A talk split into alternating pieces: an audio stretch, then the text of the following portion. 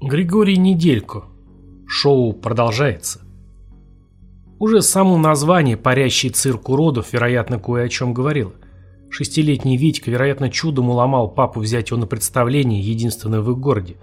Взамен Витька пообещал всегда слушаться, доедать кашу и так далее и тому подобное, как обычно. И вот они сидят в своих немного неумело обитых красным креслах, вдыхают запах ожидания и пыли, слегка тесновато для циркового шоу помещения и смотрят на сцену. Ждут, когда погасят свет. Витька нетерпеливо вертится в кресле, папа более спокоен, хотя, надо признать, начало солидно подзадерживают. Но, наконец, свет уходит во тьму, и первые, освещенные фонарями и лампами, выезжают на сцену акробаты. Светильники они держат руками, ими же жонглируют, что создает потрясающий эффект, эффект чего-то магически-мистического. Одетые выехавшие, фосфорицирующую, навевающую грезы и ужас своим видом одежду. В ходе номера акробаты-жонглеры слезают с велосипедов, запрыгивают обратно, выделывают на двухколесных невероятные па, меняются транспортными средствами. Подходит время апогея номера, и один из веложонглеров-акробатов вкатывается по туго натянутой бичеве под купол цирка – откуда роняет себя вниз. При этом велосипед остается, чуть покачиваясь, стоит на веревке, а сам артист летит на арену в свободном падении. Наиболее пугливые в страхе зажмуриваются, те ребята тянут мам, пап, дяди, теть, брат, сестер за одежду. Но не Витька. Спрыгнул с велосипеда, стоящий на арене артиста цирка, ловит бесстрашного солиста. Гремит гром аплодисментов. Неожиданно на смену кудесникам с великами выбегают львы и тигры – Велосипедисты будто бы пугаются и разом двумя ручейками слева и справа спешат текут обратно за кулисы.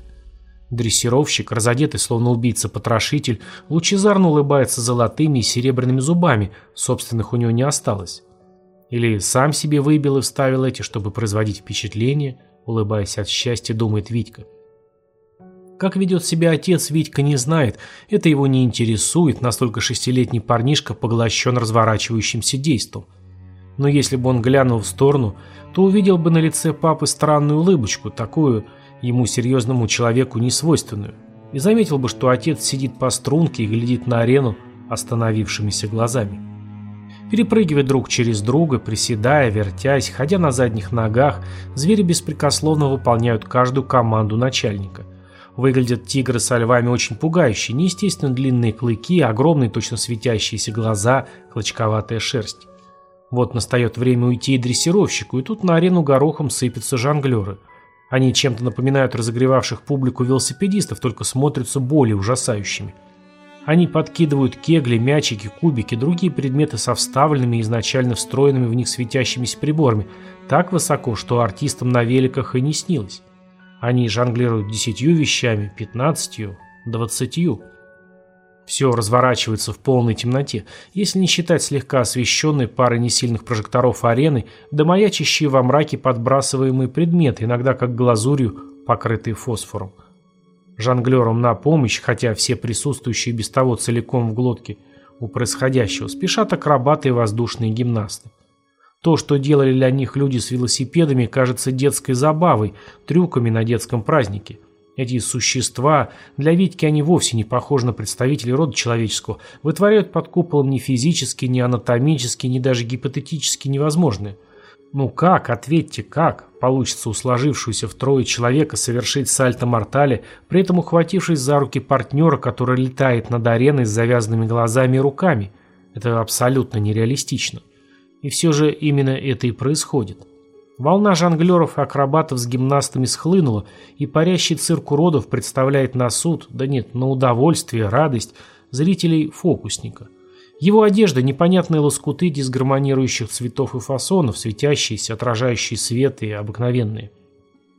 Начав с довольно простых, наверное, фокусов для разогрева, достать ворону из шляпы и наоборот, волшебник все усложняет и усложняет номера – конце концов, дающий фору любому Копперфилду иллюзионист заканчивает тем, что заставляет себя сначала превратиться в оборотня, а потом со вспышкой и ударом грома исчезнуть.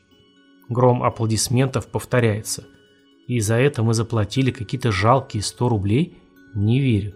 И тем не менее это так. и народу набился полный зал. Есть и те, кто стоит в проходах, подобные организаторы шоу почему-то не запретили. И правильно. Витька полностью позабыл об отце, о прочих людях и окружающем в целом. Чтобы поставить жирную точку, в финале представления выходят клоуны. Витька мельком, напрягая глаза, вглядывается в украдываемую тьмой программку. Вся последовательность выступающих перепутана, кого-то не было, кто-то хоть не указан, все равно выступал. Но такое, вот что поразительно, не расстраивает и не озадачивает. Потрясающе. Описывать оказавшихся на арене клоунов – пустое дело – эти широченные рты с щербатыми зубами, заплывшие бельмами глаза, стоящие торчком редкие волосы, узловатые руки, кривые ноги, неряшливые грязные для клоунов тоже одежда – все это не поддается никакому описанию. И такие вот создания, иначе не назовешь, начинают шутить. Принимаются обливаться и обливать зрителей водой, отмачивать гэги, прыгать и поясничать, что-то говорить, чем вызывают неудержимый приступ хохота у собравшейся толпы, приступ бесконечно громкий и нескончаемой по длительности. Все громогласно смеются, все довольны. Со стороны папы не звучит ни единого возражения. Не в силах больше сдерживать рвущиеся наружу эмоции, в основном радость, Витька поворачивается к отцу. И замирает от ужаса. И кричит – Вопит. «Ты что-то хотел, сынок?» Произносит неясно чем кровоточащий, обглоданный со всех сторон кусок мяса. Витька вскакивает со своего места. Загорается свет. Витька на мгновение слепнет, а когда прозревает, понимает, что лучше бы остаться слепым. Все места, весь зал занимают истекающие кровью, бахвалящиеся внутренностями, источающие смрад фигуры. Не фигуры, шедевры сумасшедшего мясника. Витька поворачивается к арене. «Иди к нам!» — хором кричат ему оттуда безумные клоуны, акробаты-самоубийцы, львы-монстры, иллюзионист-колдун. «Иди к нам!» Витька резко разворачивается. «Бежать! Бежать! Куда ты, милый?» Ему улыбается беззубой улыбкой, давая крови стечь изо рта гипнотизер в прогнившей одежде и со слепыми глазами трупа. «Я...» Витька замирает на месте и с криком в горле, не могущим выйти, вырваться прочь, как и сам мальчуган, ты идешь с нами. Я иду. Ты заплатил за все представление. Будь добр досмотреть его до конца. А они? Они уже досмотрели. И гипнотизер улыбается. И хохочет сошедшим с ума баньши. И вынимает особенно тонкий, будто бы игла острый, изогнутый стилет. И возносит его вверх. Двери распахиваются, дневной свет врывается внутрь. Люди в театре, обители цирка, скакивают с места и несутся к Витьке. Мутные, темные фигуры на от чего-то потемневшей улице, наоборот, бегут внутрь объемного помещения, где творится действо. Витьке кажется, что сейчас все, абсолютно все сольется с ним. Падает стилет. Витька закрывает глаза. Шоу продолжается.